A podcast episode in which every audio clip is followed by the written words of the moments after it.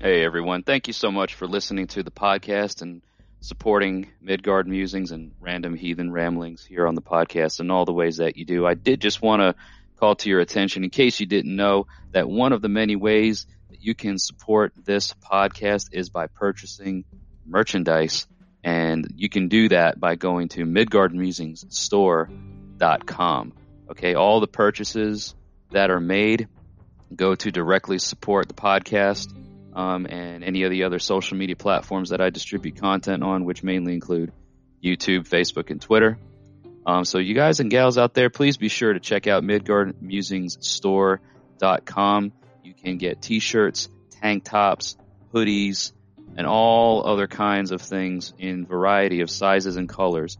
The styles uh, can cater to all types of folks, men, women, children, even infants. We've got some really cute uh, baby onesies that uh, you know vary in all different kinds of sizes. So make sure to head over to midgardmusingstore.com. Check out what you got over there to get for yourself, your kids, your wife, your girlfriend, your husband, your boyfriend, your loved ones, your grandma, your grandpa, anybody in your life that you think would love to rock some awesome Midgard Musings merchandise. Check it out and get you something today.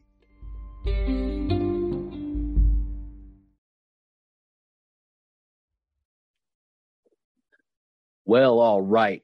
Hail, hello, welcome, everyone, every person, everything, everybody, to another Random Heathen Ramblings podcast here on the Random Heathen Ramblings podcast, uh, presented by Midgard Musings. Myself, uh, my name is Jesse. Thank you so much for listening, tuning in today. Um, appreciate all of your support. Hope you've had a great week. You know, hope you've had a great, uh, solid week since we've talked last. Um, you know, we're in the middle stages of the month of September, and I've uh, got a nice, really awesome guest. I say a nice and awesome guest uh, for us here on the podcast today. You guys may have heard of him. You may even be following him on his various uh, social medias. I'm not sure to what um, extent he uh, he dabbles in the social media platforms aside from Facebook and um, a blog uh, blog site, um, which is a I want to say it's a WordPress site, but anywho, we are going to be getting into um, today's guest here in just a moment. But before we get into that, before we welcome our guest today,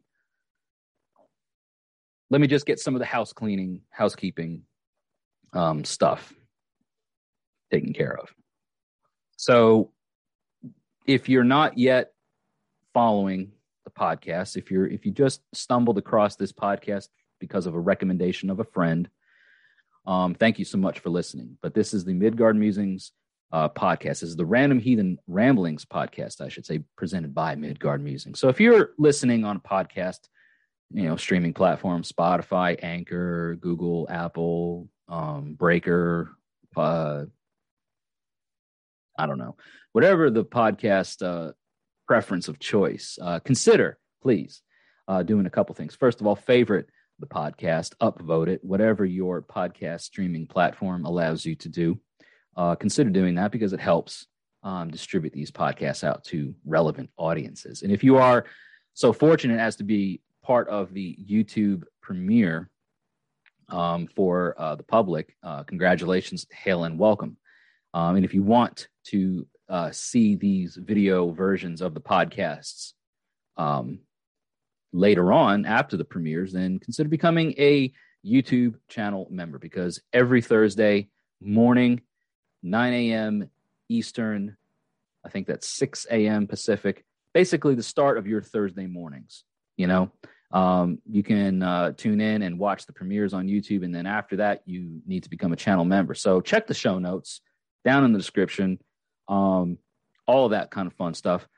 That's your ticket to um, be a part of these podcast um, excursions, adventures, as it were. If you ever want to voice your thoughts or share your thoughts and talk about things on this podcast or any other uh, podcast episodes, you know, this episode or any others, uh, you can always call into the Midgard Musings hotline, and that number is 615 671 9832.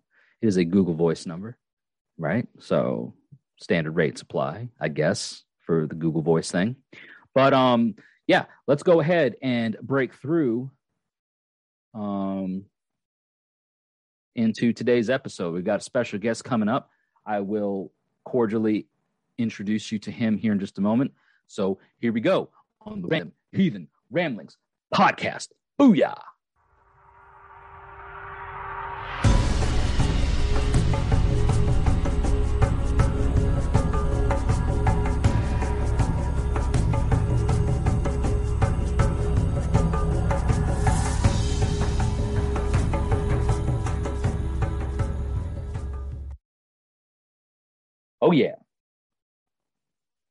Oh yes, oh yes, oh yes. So um here we are today. Um it is uh at the time of this recording, it is a uh, a Monday night, but you guys listening and watching, looking at my calendar, uh mid September. Big time mid September. So um you know, we're going to welcome in our guest today here shortly. Um, like I said, you may know him from uh, his social media presence on the Al Saxon Heathenry Facebook group. You may also recognize him from Germanic Heathenry on Facebook. Um, and I want to say that there is a Germanic heathenry blog post.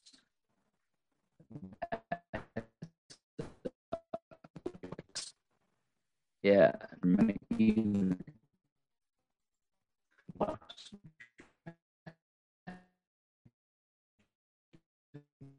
Dot com. We're going to be talking with uh, Robert Sass today um, from that uh, platform. So I want you all to uh, give a big warm welcome, big huge applause.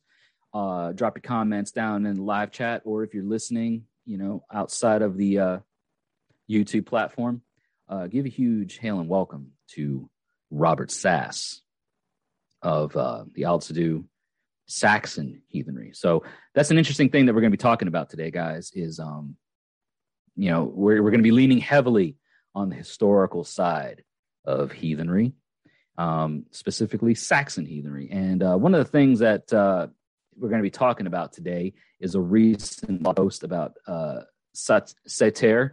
I'm, gonna, I'm probably mis mispronouncing, but once we get Robert on here to to help me with the, you know, pronunciations of it, Satyr, Loki, and misinformation about Saxon heathenry. So let's uh, welcome in Robert Sass and talk about it. Here we go.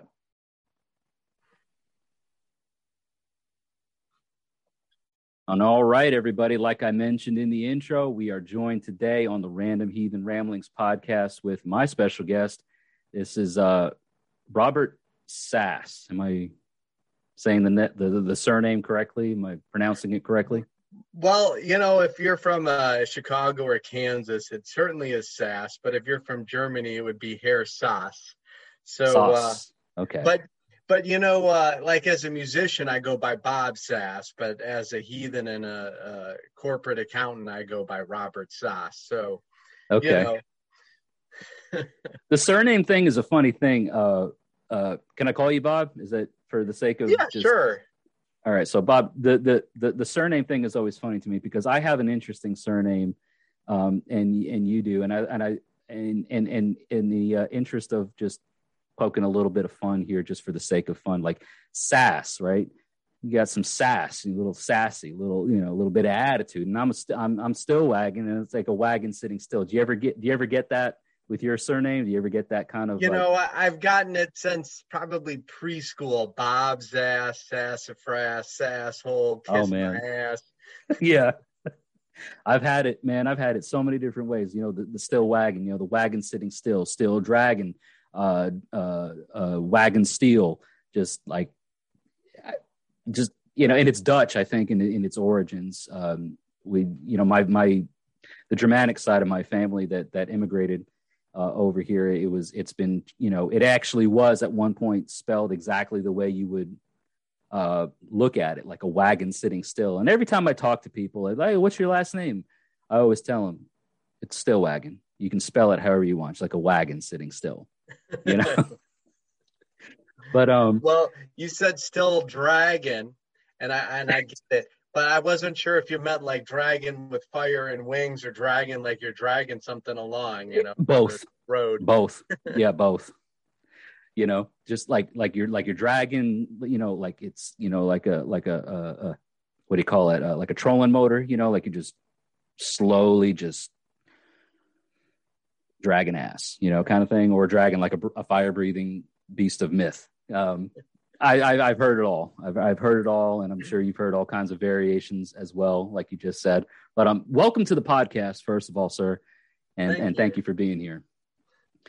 Yeah. So for everybody that that may not know who uh you know uh Bob Sass, Robert Sass is, you know, um, I mentioned earlier in the intro, um, you've got uh, some social media presence. I I follow you um, in your work on the uh, Germanic Heathenry Facebook page, as well as in the um, Altsadu Saxon Heathenry Facebook group, which is a very focused and very um, specific approach on heathenry, right? So for for my, for my listeners and for the viewers that are are maybe like, oh well, heathenry is just heathenry, like they think Germanic heathenry is like an umbrella term.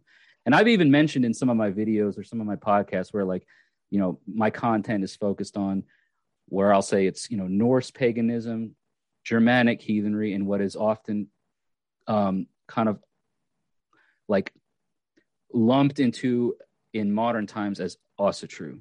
Now, I want to give you the opportunity here, um, you know, since it's focused on Saxon heathenry. Like when we talk about Saxon heathenry, like what are we specifically talking about? What's the focus?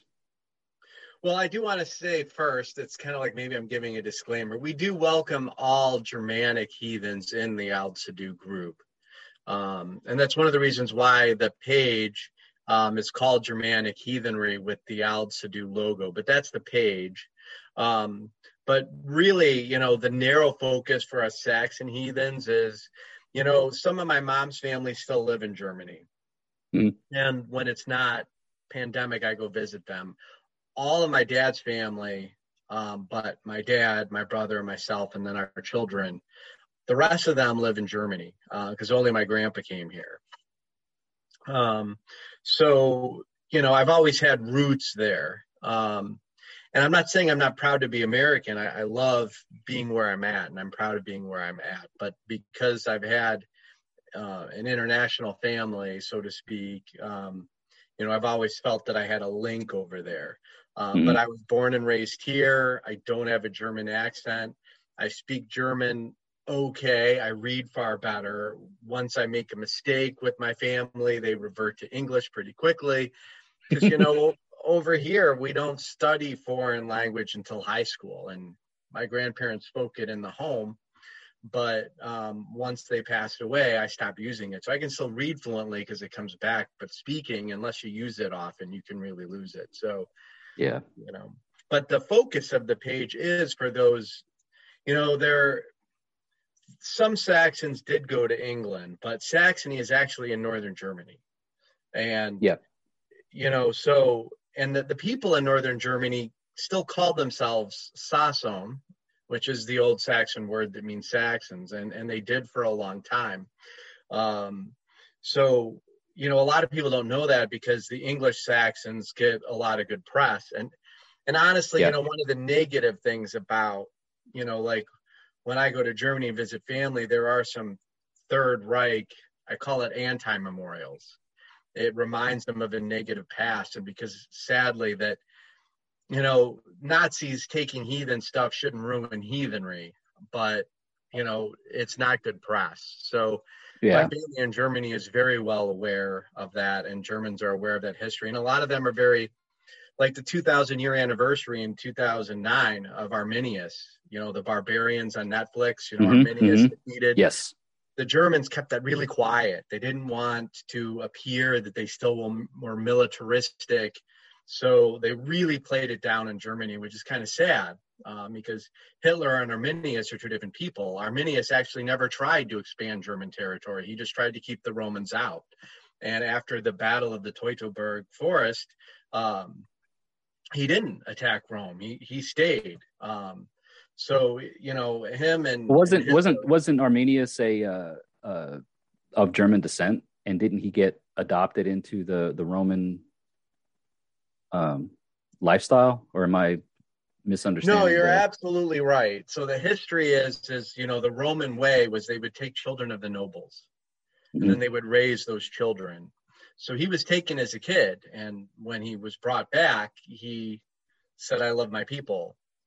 You know, a lot of scholars say he was torn between two sides, but that's BS because if you decide to kill 22,000 Roman troops, you're on one side. you know, I mean, that's unarguable, right? Like, there's no fence to sit on there. Like, you, you pretty much made your stand. Yeah. So, and the Cherusker were one of the tribes. You know, the Saxons didn't just appear out of nowhere. You know, a lot of people think that they they started as a small sliver on the Jutland and they conquered all of northern Germany and they conquered all of England. Um, you know, I wish I could say my ancestors had the military prowess of Rome, but reality is those tribes. You know, Arminius was poisoned by his own people for trying to be a Kaiser hmm trying to be a Caesar. Um, those tribes who became the Saxons in northern Germany, they didn't have Kaisers or kings. You know, the word Kuni is a, a family leader. It comes from the word kun or kin, which Mhm. means family. And um, it became, you know, like in Christianity, a king is a dictator appointed by God, you know, of divine right, so to speak. And uh, Yeah, there was there was uh, the royalty, uh, the, the nobility was had a, had a direct correlation to um, the sacred, the gods, as it were. Exactly, but it was family based, and the, the, the leaders of the families were equals, you know, and, and that is shown well in the Netflix series. Actually, you know, it's one of the more accurate shows on television. I so- loved I loved Barbarians. I would I would actually encourage anybody that has Netflix. Hopefully, it's still out there. But Barbarians, um, I, I was thoroughly impressed with so much of the, the pop culture, the, the the media influence that um, uh, Norse and and when, so I mean we may get into this here in just a little bit, but like Norse and Germanic, we're we're talking differently from like mainland Germania versus the the Scandinavian countries, but as far as like the Lost King or the Last Kingdom and Vikings and stuff like the the the the Netflix series Barbarians to me was like such a uh, refreshing approach to historically accurate representations without bleeding like without like sacrificing too much while still being entertaining. Would you agree? Yeah, I really do. I mean, there are, if you want a documentary, there is a really good documentary out there. Um, but, you know, for a, a drama show, that's about as good as you can get. So let's talk a little bit, if you don't mind, about because, like I said before, like when I talk about some of the content on my platforms, you know, Norse paganism, Germanic heathenry, would you say that there's a difference between the two culturally? Because I think that there are, like the the the names and some of the the like there there's similarities, but we're not we're we're talking about almost like the same things, but in a different way. I guess I, don't know if that makes sense, but like the Scandinavian countries, like you know Iceland and non-mainland uh, Germanic countries.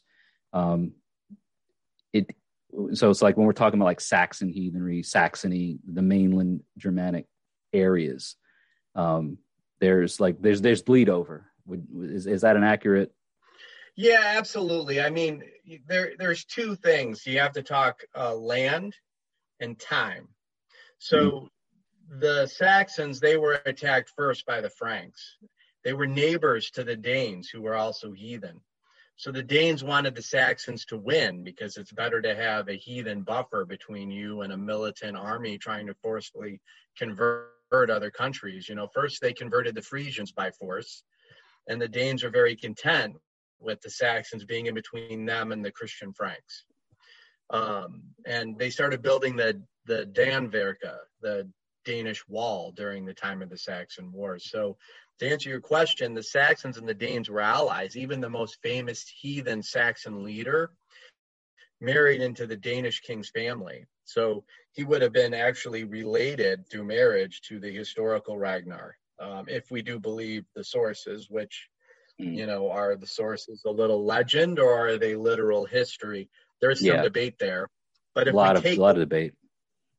Yeah, I mean, so the Saxons and Danes, since they were neighbors, they did share the same culture. But let's talk about this to make it simple. The, the, to answer your question, the Germanic, the Scandinavians are also Germanic people. Sure. So manuther for the word moon versus manuth for the word moon in Old Saxon. There's not that much of a difference. Um, but the Danes and the Swedes, they're geographically closer to each other, right? And they mm-hmm. have nine year sacrifices and cult centers. You know, there's a cult center in Uppsala, Sweden. There's a cult center in Lejre in Tisu. Mm-hmm. Denmark. Um, but yet the Norwegians and the Icelanders, they do more private family blots. So there are some regional differences for sure, but for the most part, they're all celebrating the same holy days and the same moons at the same time, celebrating for the most part the same deities, whether you call them Donner or Donar or Dunor oh. or Thor. Yeah you know um, linguistically it is, speaking it's it's it's just the linguistic differences of the region speaking towards the same uh, sacred being that they they they all kind of collectively at, at least overall had a had a veneration observance uh, towards right yeah and how different is you know there's the Thor's Oak of the Chatti, the tribe just south of Saxony.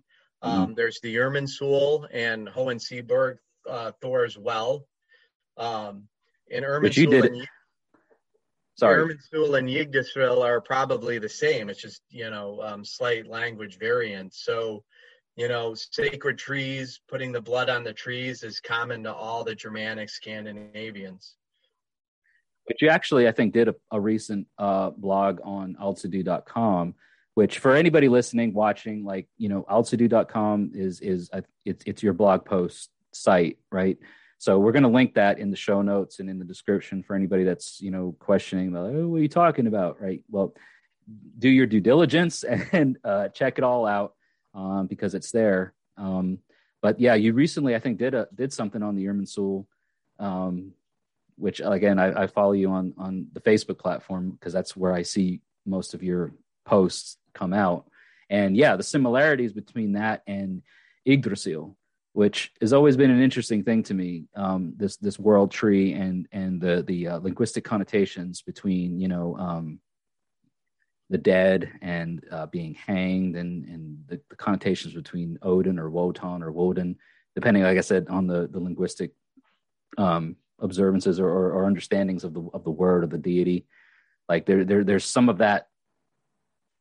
There, there's there's correlation between this this this this this sacred uh, cosmic center um, that the Germanic people of various regions understood, or at least viewed the world as in their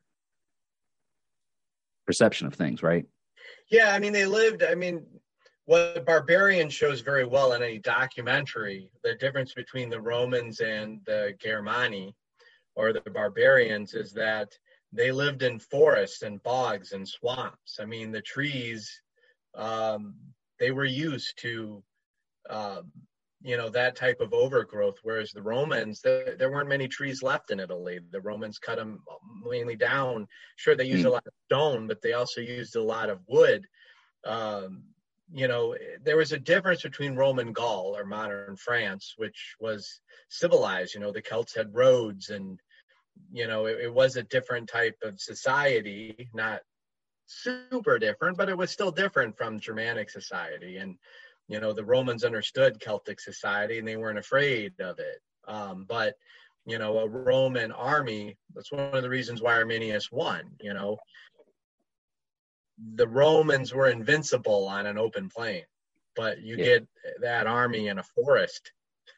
Every advantage that the Roman army has is gone. Yeah, it's like um, fighting um, so on your trees, home turf. Yeah, and you know the trees they do give us life. I don't think our ancestors understood oxygen like we do with modern science, but you know the the trees do support the world um, by emitting oxygen, and you know the trees are you know it, it is it was the center of their world. And if you see the northern lights they can look like tree branches up in the sky. So you know a lot so of people will say that's science just debunking our myths but you know um, that's how they saw their universe. That was their I, worldview. it's a very interesting thing to think about the, the, the science and the worldview and how it how like we like because because of the advances of modern science and how we can understand and perceive things nowadays, breaking it down in, in, in simplistic forms um, that are perhaps our ancient ancestors view things like you look at things like uh, mushrooms and um, the fungi. You know, uh, these are are living things that connect.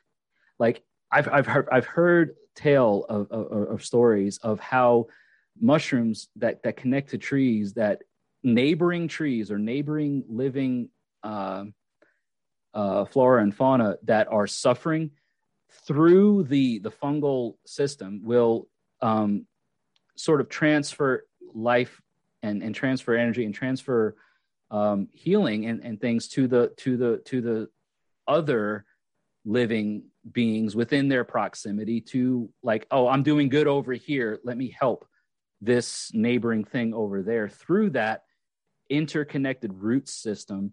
And it's like when you when you look at how like i think in in some uh and, and this may be going into the weeds a little bit but when you like when you look at like the berserkers or or some of these um uh like figures of sagas that that that used um psychedelics and things like that to to achieve a heightened state of awareness. It's like those were certain things that they used. We know of things like henbane and and other certain natural resources that they were able to like tap into this like primal rage or primal reactionary uh, behavior, and it's like there's there's some perhaps right uh, something to, to, to, to, consider with how the, the, the, nature of things uses those uh, resources to nurture and expand uh, for, for each other and, and how these Germanic tribes use them to achieve certain heightened states of awareness and, and, and heightened states of accomplishments. I don't know what you think about that, but it's a it's it's it's a reach perhaps, but it's it's perhaps well, not really. I mean, I'm going back to World War II history a lot, which is way past heathen history. But why did the German soldiers, when they conquered France in two weeks, they they didn't sleep for three days because they were using methamphetamines. Um, mm. And the the the French were not they they were expecting the attack by the Maginot Line, and they had no idea what blitzkrieg really was. Mm. So the Germanic peoples from way back, um, you know, the berserkers is a is a good example. You know, a lot of people say it means bare skin, and other people say it comes from a bear. I, I lean towards that view, but um, you know, because it's kind of stupid to run in battle without armor. Like in the TV show Vikings, I mean, they can't they have helmets off for the TV shows so that you can know who's who, probably. Yeah. Yeah. But you know, in reality, you'd be a moron to go into battle without a shield. Especially the way battle was was conducted back then. I mean, it was it was all hand to hand, with the exception of maybe you know artillery through archery and and things like that. But I mean, why wouldn't you protect your most vital areas like your head and your and your torso? Right. Absolutely. to answer your question, though, yeah, I think. I mean, I might be the craziest idiot out there to, to want to fight somebody, but also uh, I, I would hope to have a, at least a, a, a, bare, the bare necessities, right? Baloo, the Jungle Book, the Law of the Jungle, right? The bare necessities, right? I want to protect the most vital. Like if I lose my head, I'm done. That's it. Like. yeah, and you know, I've seen documentaries um, where they've put together some warriors like um, they can tell uh, from a warrior grave if someone got hit with an axe in the face but yet survived and then were killed in a later battle. I mean, yeah. they had some pretty horrific scarring in that world. Um, yeah. You know, um, but I do believe to get back to your original question, I, I mean, I don't think that every Germanic soldier was on some form of substance, um, but there were certainly, uh, at least we have attestations of it. And, you know, I guess um, since since we're bringing this up, I will say, you know, one of the myths, so to speak, of Vikings is that they were looking for war. But really, if you're sacking a monastery, it's hit and run. Your yeah. goal is to get out of the ship, to get the gold and the silver out of the monastery, and get back on the boat before the army comes because the warning bells are going off. There's no yeah. time to rape nuns. And I'm not saying that Vikings never raped nuns, for example, but, you know, the Christian testimony makes them seem like that they were bloodthirsty but reality is is that the christians had sacked a lot of heathen holy sites like the donar oak that St. Mm-hmm. Boniface. Mm-hmm. Um, the Irminsul, the Franks boasted that they stole gold and silver from the heathen Saxons at the holy site. I think the Danish neighbors saw what the Christian army was doing um, and they copied it. I, I, really believe that. And there are scholars that believe that too. A lot of people have told me that I'm crazy, but seriously, you have in 783, the Danes are sending emissaries to Charlemagne and they're asking him what the heck he's doing. Well, because they've wreaked havoc and taken all this Saxon heathen gold. I mean, you know, I mean, I mean, from a militaristic standpoint, right? Aside from our beliefs and everything, you look at Charlemagne and, right? Like, I mean, military genius. Yes and or, no. He lost some battles. He wasn't invincible like an Alexander the Great who won almost every single battle. Yeah. Yeah. But yeah, I mean, ruthless, just completely ruthless. I mean, I did a podcast a week ago talking about, and I, and I, and I don't have the source uh, readily available, but I, I, did a podcast a week or two ago about, um, Think it was Harold the Ruthless, and there was there was a saga talking about how this this this guy decided like, oh, I need to I need to conquer. Uh, it was a city, I think it was maybe Sicily or, or something like that, but he like he lit birds on fire because of the patterns that the avian like there the, the, the, avian patterns of, of flying from forest to city forest to city he like studied him he's like i'm gonna light these suckers on fire and then when they fly into the city they're gonna literally just raise this city to the ground because they're all going to be on fire because that's their natural pattern on things. So you talk about harold the ruthless i think was his name and at least in the saga it's like hey when you talk about war and we talk about conquering it's like all bets are off. It's the gloves are off and you're just you're trying to conquer. That's that's literally what this is about. It's it's conquering lands. And so some of these stories and some of these sagas that we have uh, from a historical standpoint you know paints a picture of heathens as being these just like ruthless savages and, and these ruthless like just you know uh, just you know like you said you know killing, raping, or whatever. But like tactically speaking, like when you, when you invade, you're not a you're not really positioned to think about the pleasure of it. It's like there's there's a tactical approach to it. Like I need to get something and and get out before the army comes to yeah react. there's a difference between a raid because the great heathen army was something that wasn't really seen before and i'm not saying that the vikings never you know, when I say Vikings, maybe that's not the best term to use, but you know, I'm not saying yeah, Norsemen didn't attack Norsemen, but when they went to England with a great heathen army, they were there to settle. Whereas when they're sacking Aachen, which was sacked more than Paris, because that was actually Charlemagne's capital. Paris gets mm-hmm. the press today because that's the modern capital, mm-hmm. and Ragnar Lothbrok, if you call him that, um, Regnerus is what the sources call him. Um, you know, he he actually spent more time sacking Aachen, but uh, you know they were really for the most part trying to get treasure, and that's why later they were paid off often. and that mm-hmm. didn't discourage it. It had the opposite effect. um, yeah. You know, if we raid, you're going to pay us off, and we we besiege you, and you're going to pay us to go away. This is a great idea. Yeah. Um, but for the it was all politics part, at the time, or a lot of it was. Yeah, and it, I do think there was a, a, fear though of the Danes. That's why they built that Danevirke, you know. And Charlemagne had the best cavalry the world had ever seen, and, and heathen shield walls would not stand up to a cavalry charge, to be really blunt. But the the Franks they did not have much of a navy. That they were always outclassed at sea, and I think the Danes realized that early that they had the advantage in ship, and their land battles they you know how it's shown even in the last kingdom in particular which you know some things are inaccurate but that's right they're going to attack on land when they feel they have the advantage they're not going to attack otherwise you know invading with a huge army was not until the Great Heathen Army was not something that they were really known for. Yeah. A lot of conquests, a lot of, lot of, uh, you know, and that's, you know, I think that's one of the biggest like problems. The Christians were the modern for the most part, though. People forget that. You know, Frisia and Saxony and the Chatti, they were the Chatti. They, you know, all these Germanic tribes are getting conquered you know, and if Charlemagne could have gone north and just attacked the Danes, he would have. I really mm-hmm. believe that.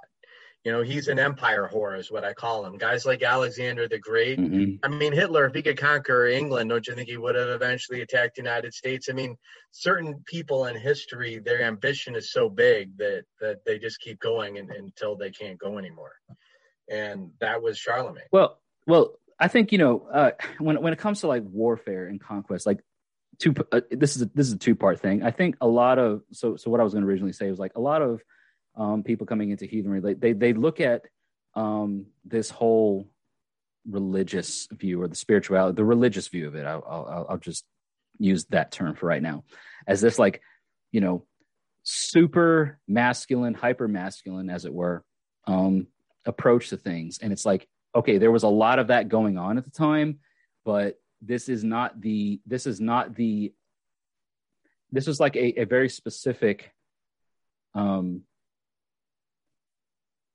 uh view or the, not even a view but it was a very specific niche of this of of the people right? Like not everybody were warriors not everybody were raiders not everybody were conquerors. There there was like certain points in time and there were certain peoples that that were involved in this sort of thing but it's not a it's not an overarching view of of heathenry as it were. Like yes there was a lot of warfare and there was a lot of things that that that that, that took place at a time and there was a lot of you know warband cults that that existed but it didn't it didn't exemplify the overall society or the overall group no, and I, mean? would say it got more masculine with time. What I mean is, is you know, and this is going to piss some people off, but we do have different words in the South. Like Ragnarok is Scandinavia only. Mudspellus and Muspeli. Um, these are the continent, the, the northern Germanic tribes who are neighboring the Scandinavians. So what I'm trying to say is when those tribes were conquered first in the south, what we know as Germania today, so to speak, you know, Ragnarok is certainly and the Hall of the Fallen it's not something that you see in continental sources. It's de- it's definitely a later. I hate to say it, it evolved. I guess. No, it did evolve. We talk about Valhall, right? Versus Folkvanger. And yeah, it's yeah, yeah. Like that's not that's not continental Germanic. No, so we have in continental. It's Heaven Wanga. Yeah. Which you would say Vanger. Um, so Folkvanger and Heaven Wanga. So Folkvanger would be the Scandinavian, and um, our modern word heaven is actually a heathen word. Um, yeah. The full word is Heaven Wanga, which means like uh, paradise meadow.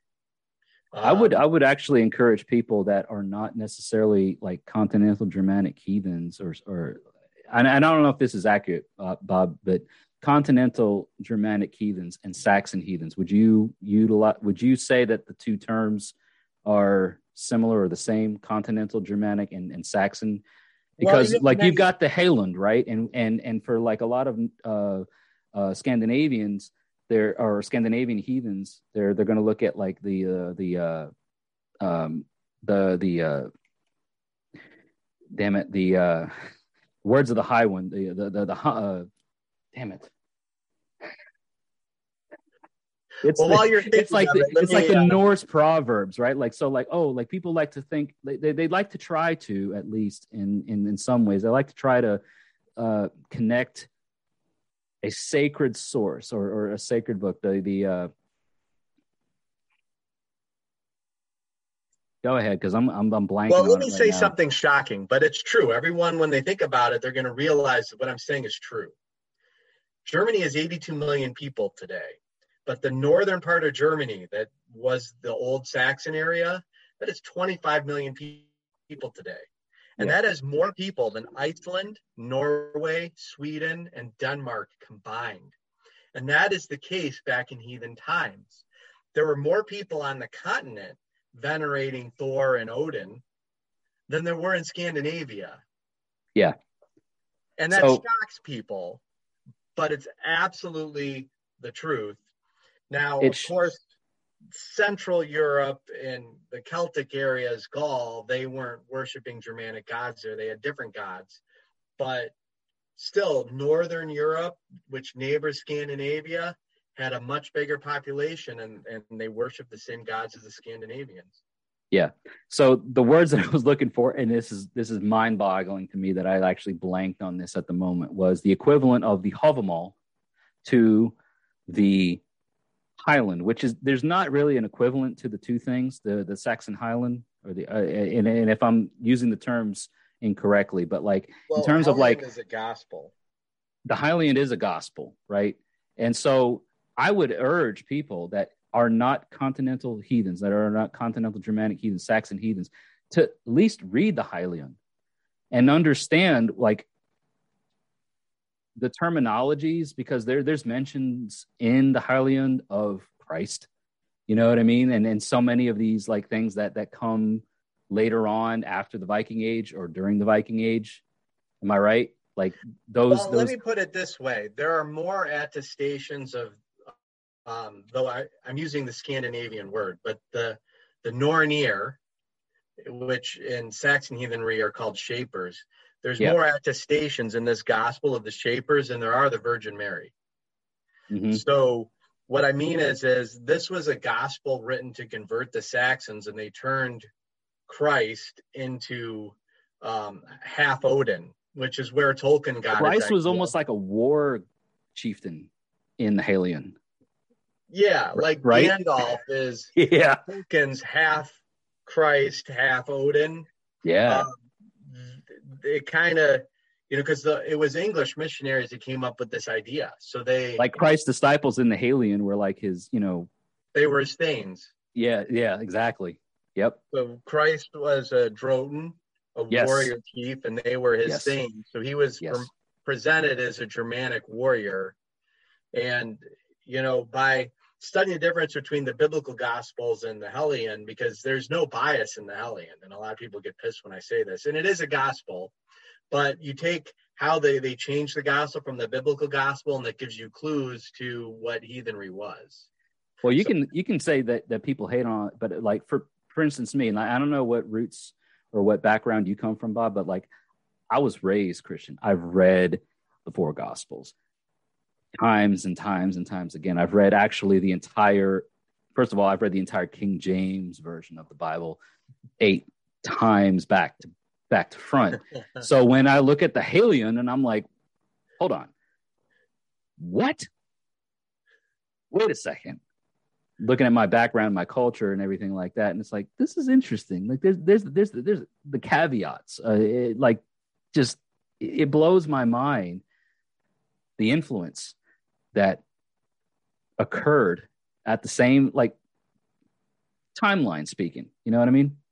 Yeah, I want to say though there is I mean there is the Heliand, but there's also law codes that people forget about. Like when the Franks conquered, they forced laws on the Frisians and they, they forced laws on the Saxons. So the Saxon laws was the Lex Saxonum, and there was a a, a Lex Friso something like that, Frisonum. Mhm. And the things that they outlawed showed exactly what heathenry was. They outlawed um, burning the dead in pyres.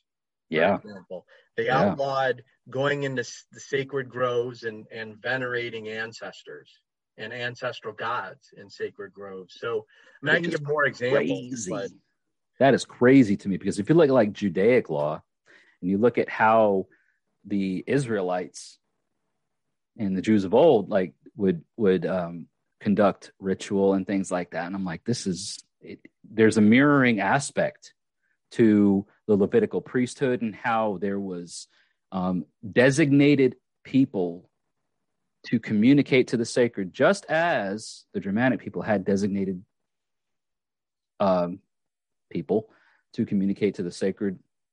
Like I said, like there, there there's a there's a correlation. There's there's a comparison, um, and I just go, wow,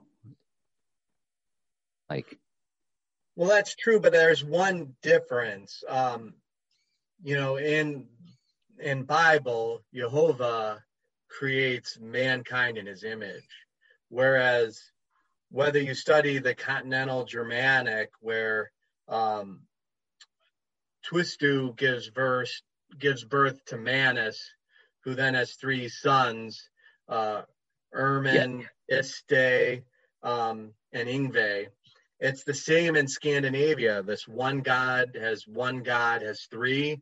So Yeah. that would be uh uh you know there's um, But you even look at his brothers. yeah, uh, Odin, uh, Vili, and Ve, Exactly, and then there's Yeah. Bor and Buri. Um which so even these- before that, these names aren't linguistically tied between the continent and Scandinavia, but the patterns are exactly the same.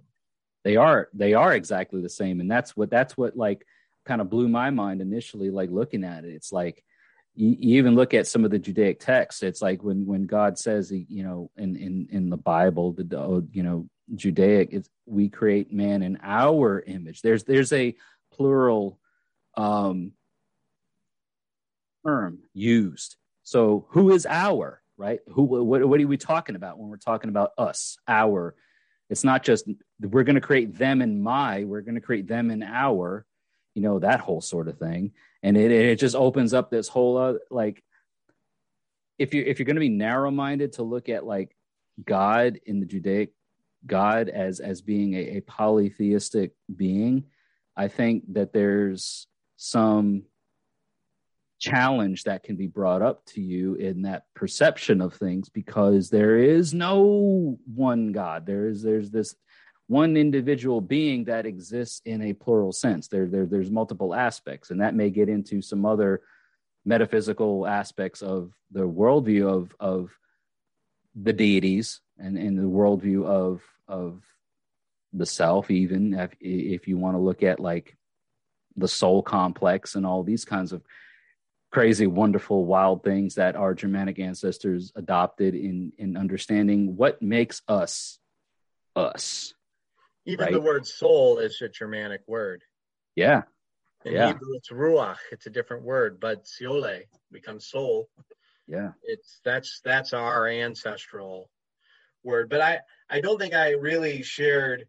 I did share that you know the the monotheistic God creates man in His image or their image, but manus is your Germanic word for mankind.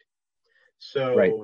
The idea that humans descend from the gods, which sounds crazy to a lot of people today, but that's why the deities at times are called ancestral deities, and you have genealogies of um, clan leaders tracing descent back to the gods directly. Yeah. And the We see that, uh, that. yeah. We see that in like uh, I think it's Saxo Grammaticus um, in the Dane law um, sagas and things like that, where like Odin is a, a king, um, and and some Well, of that sort of stuff, to right? Too, or Tacitus, um, because Yeah, you know, he's Tacitus the one even- that yeah. used that that Yeah. term manus, and he's the descendant of um, mankind. Even Arminius, we mentioned him before. His name in German would be Hurry for army, man. Mhm. So man, man of the army. Mhm. Um, so, you know, um, the, but that word ma- man is kind of like uh, Adam would be your Hebrew equivalent. Adam means human or man. Which is funny, not funny, haha, but funny as in like and I don't even want to use the term ironic, but funny as in like interesting because my dearest and nearest friend, a brother of mine, his name is Adam, Adam. Uh, he's my Gothi, and uh, he is uh, he he's phenomenal. And it, it, this is an interesting segue when we talk about like linguistics and, and and the names of gods. One of the main points that I thought we would like, and this is really kind of cool how it just like again segues into discussion of things uh, a recent uh, blog post that you did, um, Bob, on your Altsidu um, website was the uh, the uh, Saturday. And by the time this podcast comes out, we're going to be like getting into the weekend. So like this is coming out for for the folks listening and watching. Like this is you know it, it's it's going to be Thursday, um, but like Saturday, and and it's it's going to be annotated in the in the show notes and, and in the description um, it's uh, th- th- there there's some linguistics connections to um, the whole Satyr Loki misinformation about Saxon heathenry. I was wondering, uh, Bob, if you could like, what was the inspiration behind this specific blog post and, and why now? Like, what was the catalyst behind talking about this specific thing? Because I've I've seen some some in uh, some some uh, posts from people over time talking about Saturday and and this this I don't know connection between Loki and and, and Saturday and Loki's day. And you know I might answer that question a little too long, but there's a point like let me use Judaism as, as an example. They have a sacred calendar and the secular calendar of the world. Um, and what's interesting is their spiritual calendar kind of dictates to the world. The whole world does a seven day week now, which is certainly not Germanic in origin, by the way, nor Scandinavian in origin. But there still is a difference between the 12 Roman solar months and the lunar moons of the biblical calendar. And the same thing is true with Germanic heathens. You know, um, our Germanic ancestors looked at all the signs in the sky. They didn't just look at the sun, they looked mm-hmm. at the sun and the moon. And timekeeping to me is very important because I do believe had heathenry survived until today, the timekeeping would not have changed.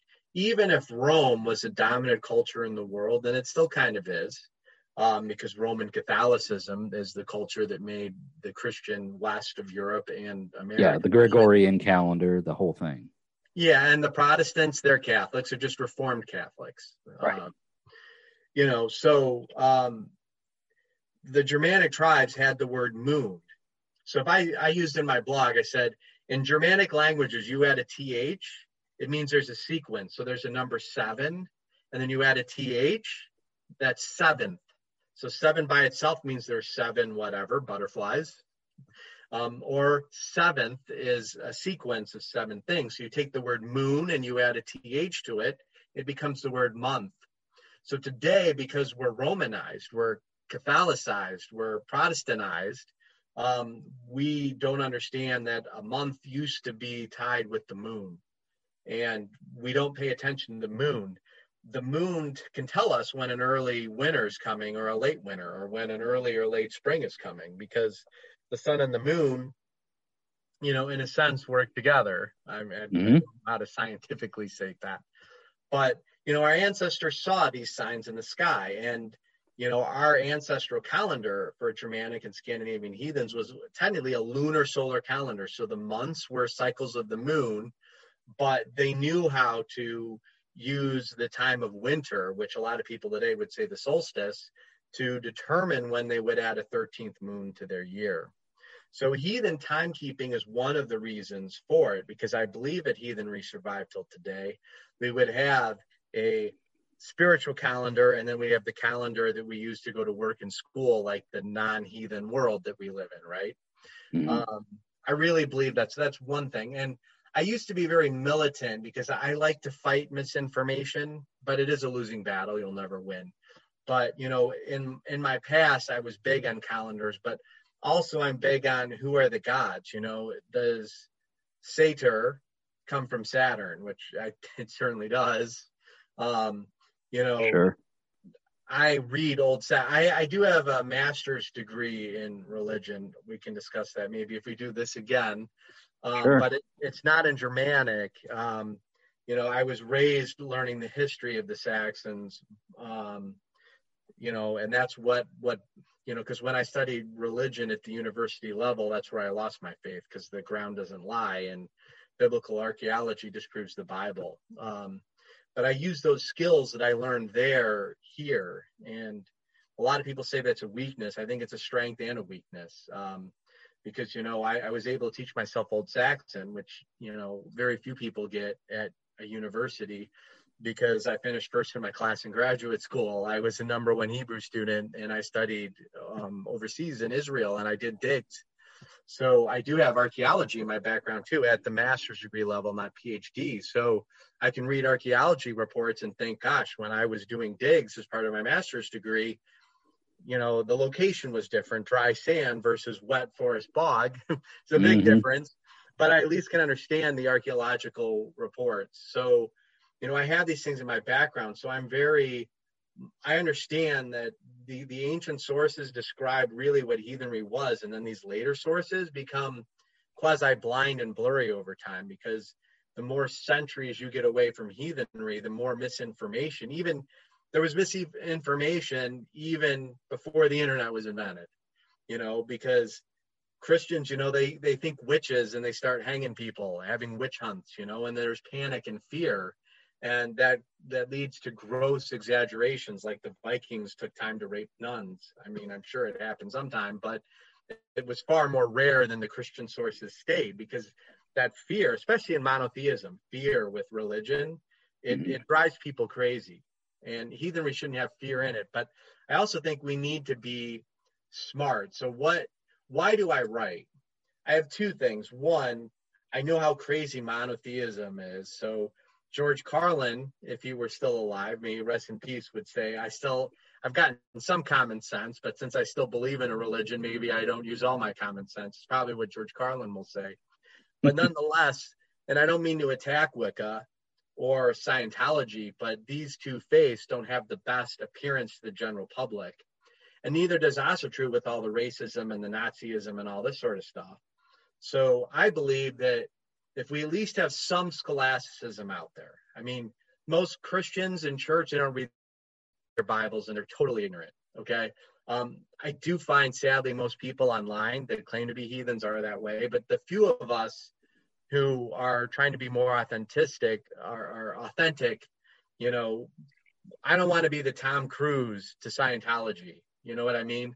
I, yeah. I want to be you know, because even if I'm wrong, and I have updated my blogs over the years, every time I, through more research, find that something else is wrong, I go out in public and I admit it. I say, guys, I used to teach this.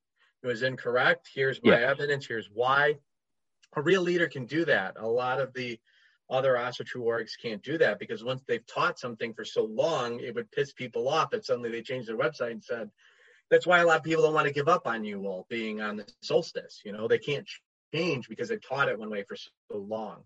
Um, I started with the Wiccan Wheel of the Year too when I first came into heathenry, and then I studied the sources. I'm like, holy cow, this, this Wiccan Wheel has nothing to do with Germanic heathen timekeeping. So I'm giving a long-winded answer, but one, I I, I want to show the world that we're not Tom Cruises. No offense to Tom Cruise, and we're not a bunch of racists and and also we're not a bunch of crazies because a lot of people think that people who run a religion like if you you know there's this one video on youtube that has millions of hits called neo-pagans are stupid and the reason why they get ripped on is because how they behave and I, am not going to tell people how to behave, but for those of us that take the religion seriously, and it actually is a way of life, and we actually do do ritual, we don't say that we do, because a lot of people say they do ritual, but they don't. Say they get together with other heathens, but they don't um, they're not us per se. Not that they can't join us and become serious if they want, and not that their way of thinking is necessarily wrong, but I, I want to show the world and I want to reach out to those who are serious that hey, you can study, you can learn. Um, I want to grow and I want to understand, and I don't want to just follow. Let me use this one other example. I was in Israel when the whole David Koresh thing in Waco went down. Um, oh man! Oh man! And the oh, Jews man. were laughing at the Americans because David or David is a messianic guy. You know, the Messiah is going to descend from David. And yeah. Koresh is the only Gentile in the entire Old Testament, which is the Jewish Bible. He's the only Gentile who's called Mashiach or Messiah or Christ, because Christ is Greek, Mashiach is Hebrew. So, you know, everyone in Israel knew David Koresh. That wasn't his real name, and he was a nut job, it seemed, before the FBI did. Um, that's the power of education. You know what I mean? Like, if you know what the more historical path of our ancestors was, you're going to be less likely to jump off a cliff like the Branch Davidians did, and so many people died. You know, um, Christianity's let a lot of people off cliffs, and I'm not saying I didn't jump off some in my life, but I've I've learned to be cautious. No, I think, yeah, I think I think that you know, look, like we've all were. I, I like to uh, consider myself a learn a student, you know, and here's the thing: we present ourselves on various social media platforms, whether it be a blog or whether it be a YouTube channel or whether it be a Facebook page or whatever. And those who are looking to learn will quite often um, pull from these videos or from these posts and things like that and be like, hey, because so and so said it, it is thus, it is it. And the importance that I think we should all like from whether it be a content creator of, of any sort, whether it be video content or written content, anything that we provide to the public, um, if we're wrong, if we're proven to be inaccurate in our statements, that we come back and we um, redact those. In because like again we're we're we're in a position to we've we've put ourselves in a position right? It's not that we've been asked to put ourselves in this position but that we have put ourselves in this position to educate or teach. And i personally right am not a well-versed heathen. I've been heathen for probably like the last six years total of my life. Prior to that um, i was raised christian. And my the the the change uh, to my religious approach to life, the change to my spirituality, and the change to my worldview has taken time, and time, as we perceive it, is what it is, and so if we and as we um, you know publish things that people want to site or people want to and and and that's the that's the that's the interesting um, caveat that that we find ourselves in, right? Because we, like, oh well, well, so and so said it, right? Rob Sass said it, or Midgard Musing said it, or whoever said it. Um, they they they they look at people like us as a reliable source, and so there's an obligation. There's there's there's a sense of obligation, and I think when we look at a heathen worldview of things, the sense of obligation, the idea of obligation, this whole thing that we have um, obligation is is is tied to to to tribe and to tied to frith as from like the olden days like from from ancient heathen perspectives of things. Like for me personally like my tribe and everything like i practice heathenry in a way that is is very tribal. And so i am i am you know tied through frith and, and, and through obligation to my tribe. And so even though that's not the same thing at the at the root level there is some aspects of that on social media and on platforms like this because hey people look at us and like you've done your due research. Like you know your shit. And if we don't know our shit who's that fall on right? Who's that fall back on it fall back it falls back on us and so like we're we're obligated in a way to make those corrections and that's another thing too uh, bob like i've received public criticism i'm sure you have as well um, over the years and over time. I've got death threats, man. I'm not kidding. I don't think that they were ever really real, but you know, you teach that Yule was on a full moon after the solstice, people are going to be ready to lynch you. They don't want to look but at. But why? Like, but why? And but why is that? I get. I, I guess that's a loaded question. Like, why is that sort of thing launched? And then how do do do you respond to things like that? Do you like, well, you know what, tough nuts, you're wrong and I'm right, or do we? I, I don't know. Like, what's your what's your approach to, to things like that? Well, I've seen different. Every religion, to a point, has had some differences. But let me use this as example because it's the best one I can think of. The Protestants had a split with the Catholics, right? It was really about the sale of indulg- indulgences, prayer to Mary and saints. You know, Luther may have made 95 point or 95 theses or whatever, but the, you know, for people to hear that, because, you know, the church kept the Latin so they only kept the scriptures in Latin and they read it, and not everyone knew Latin and they weren't learned, so they couldn't read. So to have commoners hear that prayer to Mary isn't scriptural in the New Testament, that did ruffle feathers. It mm-hmm. really did. Um, you know, um, there are there are some sects in Christianity today. They believe that Jesus was in the ground three days and three nights. So the Friday crucifixion, Sunday morning resurrection wasn't right, and they'll have militant fights online debating about this. Um, now people say, "Well, you're talking monotheism," but the point that I'm trying to make is, I guess the best word might be sacred cow. You know, um, people have celebrated the solstices in neo-paganism for so long to hear that Germanic heathens did it different and to prove it using the historical sources and the sagas. Because I mean, the sagas even flat out state that it's not the solstice. they flat out state it.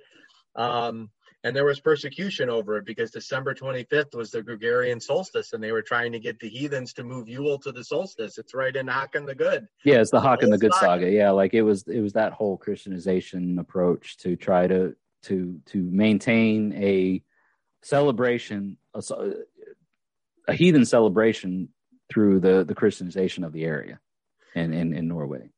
So I'm using this example though to answer your question because um, you know it's people don't know the sagas. They don't know the Eddas. They say they do. Like so few Christians read the Bible. How many heathens have actually read the Eddas once, cover to cover? Plus, cracked open some sagas, and there's several hundred sagas.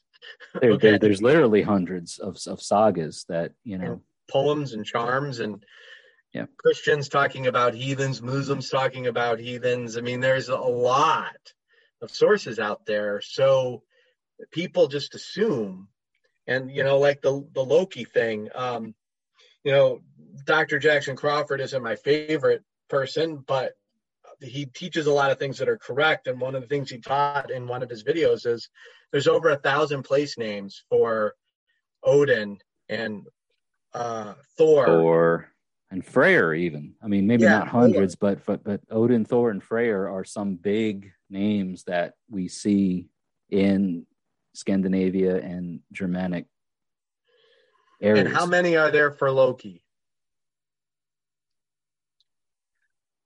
Yeah. Zero. So yeah, right. So and you actually have been a big advocate for um, what's his name, Scott. Um, Scott Tischel. He's got a PhD in Germanic linguistics, and he's an Old Saxon heathen. So, you know, I'd say he's even more knowledgeable than me, and and I'll say go to him first and foremost, even ahead of me. I know it doesn't help my blogs, but you know but, but when it comes to when great. it comes to knowledge and when it comes to learning about things like when you talk about a scholar looking at things from a academic standpoint that's one thing. When you compound a scholarly approach to with someone who is an actual heathen which jackson crawford all due respects to, to dr crawford um, here as well. a, you know like he's not a heathen but like Scott is. He he he has the PhD and he practices Germanic heathenry. So in in my mind, it's like, hey, if if you want to expound and and, and add to the the academic aspects of things, like why not learn that? So for for those that are listening, watching, like the show notes, the description, um, Scott's channel is going to be annotated and included in all that because I follow all of his stuff and I find it um, very informational. Like I, I love. And if I can throw one more thing out, when I've gone to Germany with my sons to visit my family, I've met a Saxon heathen in Germany who's a professional heathen archaeologist. He's literally a heathen and he's an archaeologist. And I've supported him, given him money. He's given my family tours of Saxon heathen holy sites. Like I had no idea that there was a, a Saxon well to Thor. And the Christians wow. built a well on top of it and renamed it Peter's Well. And hmm. there's even literary evidence plus the archaeological evidence to have a Saxon heathen who's a he's finishing his PhD now, and he's done hundreds of digs as his full time job. Um, to have that sort of tour going through museums and, and holy sites. Um, let me give you his blog as well. Um, his last name, I'm not giving you his real last name because he doesn't want his real last name out. Yeah, if you don't mind, just uh, uh, yeah, Bob, you, you got yeah, just just shoot me the link and I'll I'll make sure that it's annotated in the uh, the show notes if that's okay. Yeah, he's got a German and English blog because you know a lot of those Europeans are bilingual or trilingual. Or, yeah, yeah, multilingual. yeah. That's an interesting thing too. That the fact that Thor's well was was changed into Peter's well, and I've and you know on the surface, being like I said, raised in in Christianity my whole life, it's like the uh, the uh, the impact or the uh, the power that quote unquote Saint Peter, okay, had um, in the Gospels um, and the impact or the power that Thor, Donar, Gunnar, whoever you want to name him as as being the people's god the the the the the the, the kind of the the go-to guy okay um is there? We don't know. Maybe perhaps we do but is there a correlation between such a strong figure in the lore between such a one in the Germanic approach to the to the to the church's um, influence or the church's idea of like, oh well, it's Thor, he's the people's guy. Oh, we'll just we'll just we'll just we'll just rename him as Saint Peter or something like that. I don't know. Well, Christianity was destructive, though. A lot of people think that the heathenry survived in the church, but it's really the opposite. I mean, they killed witches in their witch hunts. They tried to stamp it out. Some like Thunar's well, though, the Christian fort that rose in its place, because if you saw it, you'd be like, man, I can understand why the heathens had a hill fort there and why the Franks then built a castle there. I mean, that was the only way to get water from that well. So, you know, you can just get Can't live without well. it. Um, yeah. But you can burn down a sacred grove. And what Charlemagne did is he built a church in the sacred grove. So it ruins nature, which was the true sanctuary and then you put Christian graveyard there where they're not burning the dead. And I'm not saying that every heathen did inhumation. There were some that did not. Um, the Danes and the Swedes tend to burn more. The Saxons mm-hmm. did both. They had, if they buried, it was a north-south orientation of the grave that was peculiar to just the Saxon tribe. By the way, learned that from the archaeologists and from the museums. Um, you know, there there were differences, but for the most part, um, Christianity was trying to conquer heathenry and wipe it out. Um, it, it kind of like Arminius didn't compromise with the Romans; he killed them. The church was in no mood to compromise. And when you're the winning army, why do you have to compromise? Everyone thinks, yeah. well, you have to to get the people in line, but that's not really true. You know, you can if you tell a lie long enough, it's going to become the truth. You push it long enough, it's going to become the truth. And today we live in a very Christian world, even though only 22% of America attends a religious service semi-weekly now. We're the, the, the most secular we've ever been in America right now. But the Christian mindset is still there. We still have a seven day week and, and a belief that there is a God that created the world in six days and rested on the seventh. We still have a Roman Catholic system of telling time. Um, yeah. You know, well, it's interesting. Is forever changed. It has been, um, but it's interesting with um, at least you know I don't know how everybody else that's listening or watching, or even you, Bob. Um, I I see more heathen content um, on my social media stu- uh, platforms that are focused on um, the old ways, and I'm talking like pre-Christian times, like the prior to the Viking Age, digging up things that uh, existed prior to that conversion period. And I've even had engagements with, you know, people in my professional life in their religious beliefs that are not pagan, um, that still observe their own, um, specifically Islam. You know what I mean? Like they have a very structured um, calendar and, and things of the way that they believe things. And I applaud them for that. And I applaud anyone that's listening and watching um, that uh, maintains and adheres to a uh, a very structured and historical approach to their uh, religious views. Because um, the more I've grown as a heathen and the more that I've developed as a heathen, I think that there's a lot of value placed in the um, the roots of things. And I've been one to uh, sort of say that you know um, a tree grows from its roots and has to have strong roots. And the branches that grow out from that are going to be the future for days to come. But you have to have those strong roots and you have to know what those roots are. And you have to be well rooted and well you know versed or well you know knowledge. So i don't i don't necessarily say that hey everybody should become you know reconstructionist in their in their approach or things. Like hey it, it to me it's like it's it's um and and I and I've mentioned Eric Ward Weaver Shervin uh, of the Ravens call. It's like it's your hall and your call. You do you. And that's ultimately where it lies. It's your hall your call. If if you don't have a strong hearth cult established then that to me is where heathen relies is in the hearth and in the home. And if you don't have a strong root system built there, then then where do you have to go from? Because you're you're you're you're pulling from historical sources that are in in neighboring countries or foreign countries that you don't even live in. So for a lot of our North American listeners and and viewers, right, it's you're here now, and the the, the thing and the time that worked in these Germanic countries and in these Germanic areas, whether it be the mainland Germania or in Scandinavian neighboring countries, right? There's a lot to pull from. There's a lot of information. There's a lot of good things to pull from from there, but also establish your tribal culture, establish your hearth cults here now where you are. So you know, if you're listening in New Mexico, if you're listening in Washington State, or if you're listening in the Adirondacks, or you're listening down in the Ozarks, or wherever the hell, right? Hey, if you don't so, mind, I'm going to jump on that. Um, yeah. One thing I learned in Judaism, this is going to sound like I'm attacking my own people, but trust me, I'm not, because I'm very proud that I have a Germanic heritage. But the Jews are the only nation of people that I know of they all got exiled from their homeland after genocide was committed on them by the Roman army. They were sold throughout the Roman Empire as slaves, um, and they kept their ancestral religion um, as the tribe of Judah for centuries.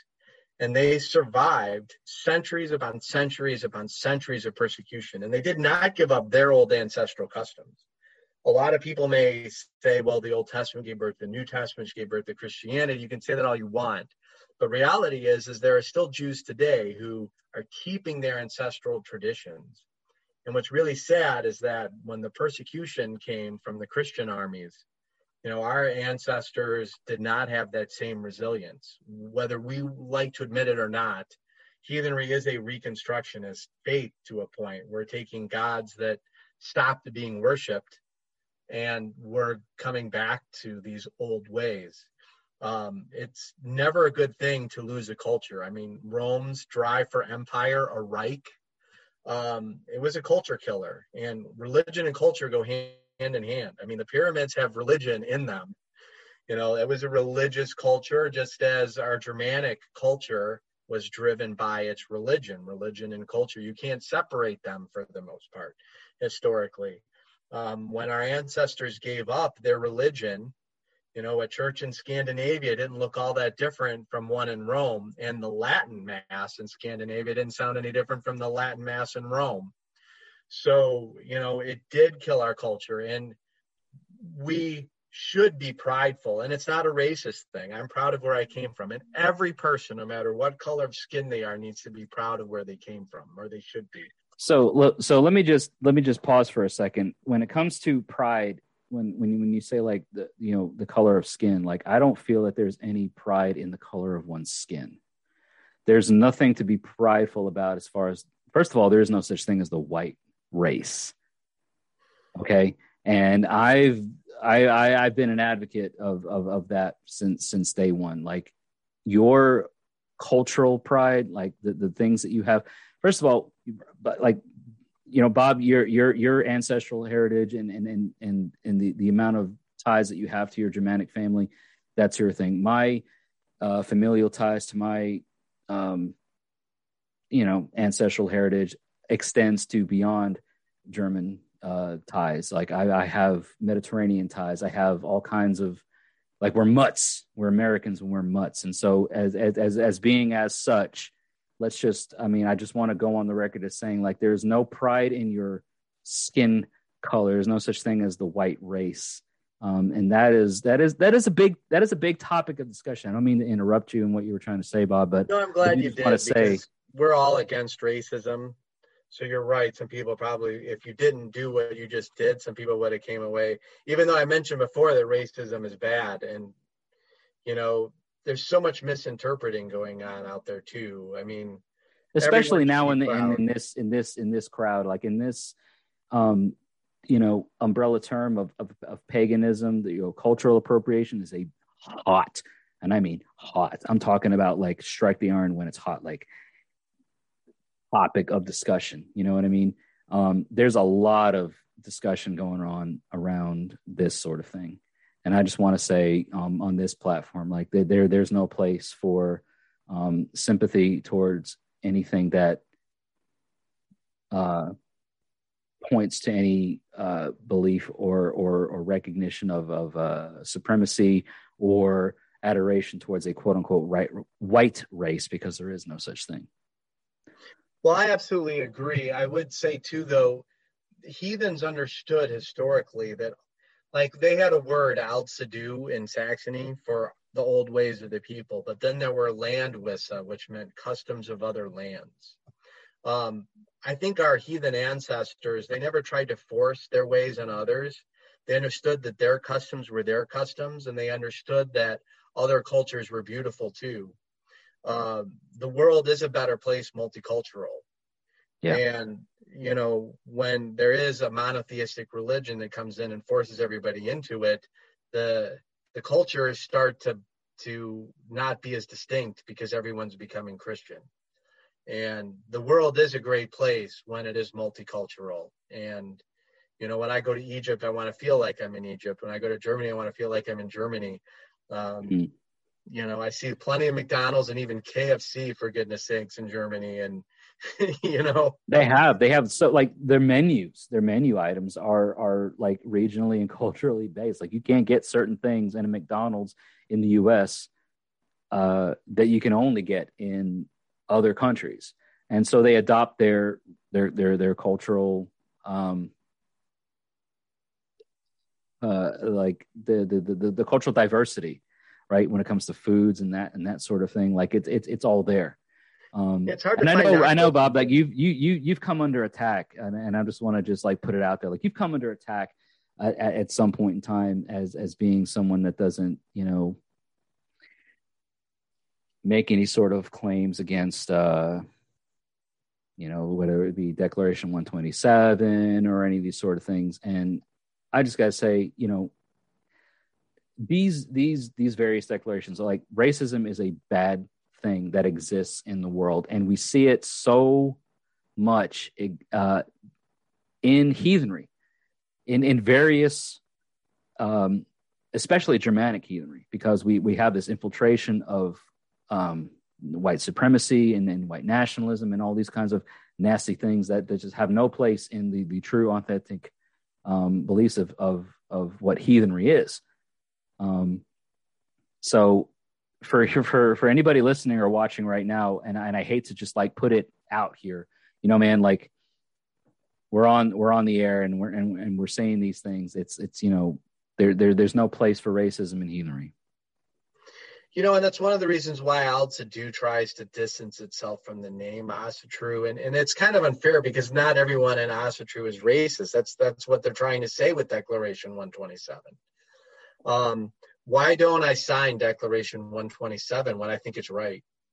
Um, I've been asked that, and my answer is: is there are people who have signed the Declaration who have given me death threats. You know, there are people who have signed that declaration who have put me on a list of racist, true racist, actual racist, um, and have, in a sense, made my family unsafe due to that. Um, and also, you know, I don't want to say we're superior to Asatru because I do think that there are, just as there's like an Orthodox Christianity and a more reformed and a, a more liberal, um, we're going to have distinctions within heathenry. And I think most Reconstructionists who really take it intellectually, most of them understand that historically heathenry wasn't racist and racism seems to not, I'm not saying it can't affect a recon because hate can go anywhere, but, but I do really um, think that that's one reason why we have to separate because if I were to Google the word Asatru right now, you're going to see many websites coming up talking about the uni folky debate. Mm-hmm. And it's like we, all, we almost need a reboot, you know. Um, a hard reboot. a hard reboot. And I think that with things that um, some of us are out here doing um, to to try and educate the public um, in a holistic way, right? Um, because I'm inclusive. I'm all inclusive. It doesn't matter to me what your skin color is, what your genealogy is, what your what your ancestry is, um, what you're inclined to want to believe, right, and what you're inclined to want to follow in your religious approach is largely and it's not even largely it's it's 100% due to whatever the hell you feel okay? Because let's face it i've got enough Mediterranean ancestry tied to me that if I wanted to try and, you know, blame the fact that I'm a, you know Germanic heathen or whatever. Well, I'm focused on my ancestry. Well, I could be also equally as focused on my Mediterranean ancestry, and I could be following the Roman pagan gods if I so choose. But I am inclined to follow a Germanic approach to things, and it has has you know very little, if anything, to do with my ancestry. And it, it, it's not about a superiority complex. It's not about uh, cultural pro- appropriation. It's about understanding and, and knowing the, the and respecting the regional cultures of these lands and of these regions, and and and and I think per, uh, preserving the integrity of that culture without appropriating that culture. Does that make sense? Absolutely. And you know, I think uh, I know that we're we might be running low on time, but I got a little bit more time. Um, sure. You know, um, we went into the weeds a bit, and I'm sorry. no, it, this is all good, um, and it's good that we cleared things up. Um, so you you definitely have the wisdom with you know as a writer. I've done less YouTubes than I have blogs. You definitely are more experienced at the the YouTube blog and podcast than me, but um, you know there the reconstructionist model that Altsidu uses is we reconstruct the, the timing of the holy days, the meaning of the holy days, and rituals. Um, obviously, Germanic peoples had slaves, and had heathenry survived till today, that would the Scandinavian people rejected slavery before many other nations did. Um, so you know we don't do human sacrifice, and I I know what the historical sources say on human sacrifice. Um, it's not as bad, so to speak. Not that human sacrifice is ever good, but you know we can do a podcast on that sometime. I have several sure. blogs up on it. Um, you know, um, you know, I, I have a lot to say on it, but you know, the old ways approach is keeping the customs of the holy days and and how to do the those holy days. What is Yule a celebration of? What is Winter Nights a celebration of? What's Sigrblot a celebration of? Mm. And how were the blots and sumbels done at that period of time? Mm. Um, and then we apply that to today. We do not, you know, I've been accused of being a recon, so therefore I must do human sacrifice. I mean, obviously, if I did a human sacrifice, odds are high I'd be in jail. Um, Come on. Yeah. Come on. Like that, that, this is one of the things, like, I don't know if we talked about it offline or before, but it's like, this is just not one of the things that fits into the modern day construction. Like, look, guys, we are modern heathens practicing the old ways in modern times. We're talking about learning about things that existed 1500 or more years ago. It was a way different. I mean, look at the fact that the, the society in North America at the time was different 100 years ago versus 1500 years ago when, when North America wasn't even a, you know, a, a cum stain on the sheet, as it were. Okay. so let's, let's, let's, let's, let's, let's, let's table that sort of thing for the next uh, podcast discussion. But you know, for everybody that's that's that's joined in and listened and watched, you know, this has been a long, I think, beneficial, um, you know, open discussion about things. And I appreciate you, Bob, for uh, taking the time out of your evening for you know making your uh, your voice known and everything like that. So, um, everybody that's you know listening, watching, there's going to be information in the show notes. There's going to be information in the description because this is going to be premiered on YouTube. Um, well, it's premiered on YouTube right now because you're listening and watching. So check out the description for all my channel members. You know what to do. Um, head head down into the description. Check it out for all the podcast listeners. Check the show notes. Um, a big thank you and applause to, uh, to Bob Sass Sauce uh, for uh, for taking the time out of your busy schedule for uh, coming out here. And uh, if you don't mind, sir, just uh, stick with me before we end the podcast so we can tie things off.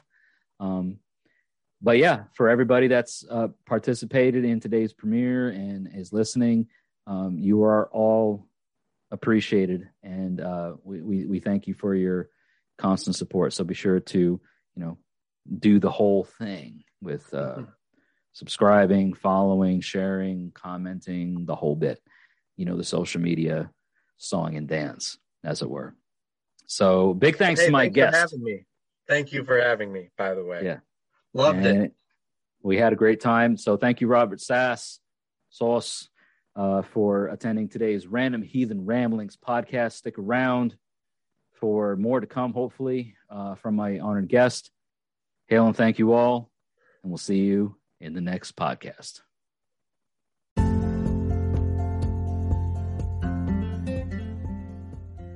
Hey, everybody. Do you guys enjoy what I do here on the podcast? And do you enjoy listening and watching to what I do on YouTube as well? Maybe you're trying to think of a way to help support these projects and, and the content that I release. Well, I'm going to give you one idea to think about, and that is Patreon. I'm not sure if you realize it, but Midgard Musings is available to become a patron uh, to on Patreon. So go to patreon.com slash Midgard Musings and you can help support what I do here on the podcast and across my other social media platforms for just as little as a dollar a month if you so choose, right? So if everybody who's listening and watching what I do pledge just one dollar a month, that would help tremendously. There are other tier levels of support that you can choose on Patreon. So head over to patreon.com slash Midgard Musings and see what fits you over there. As always, thank you so much for your support let's get back to the podcast.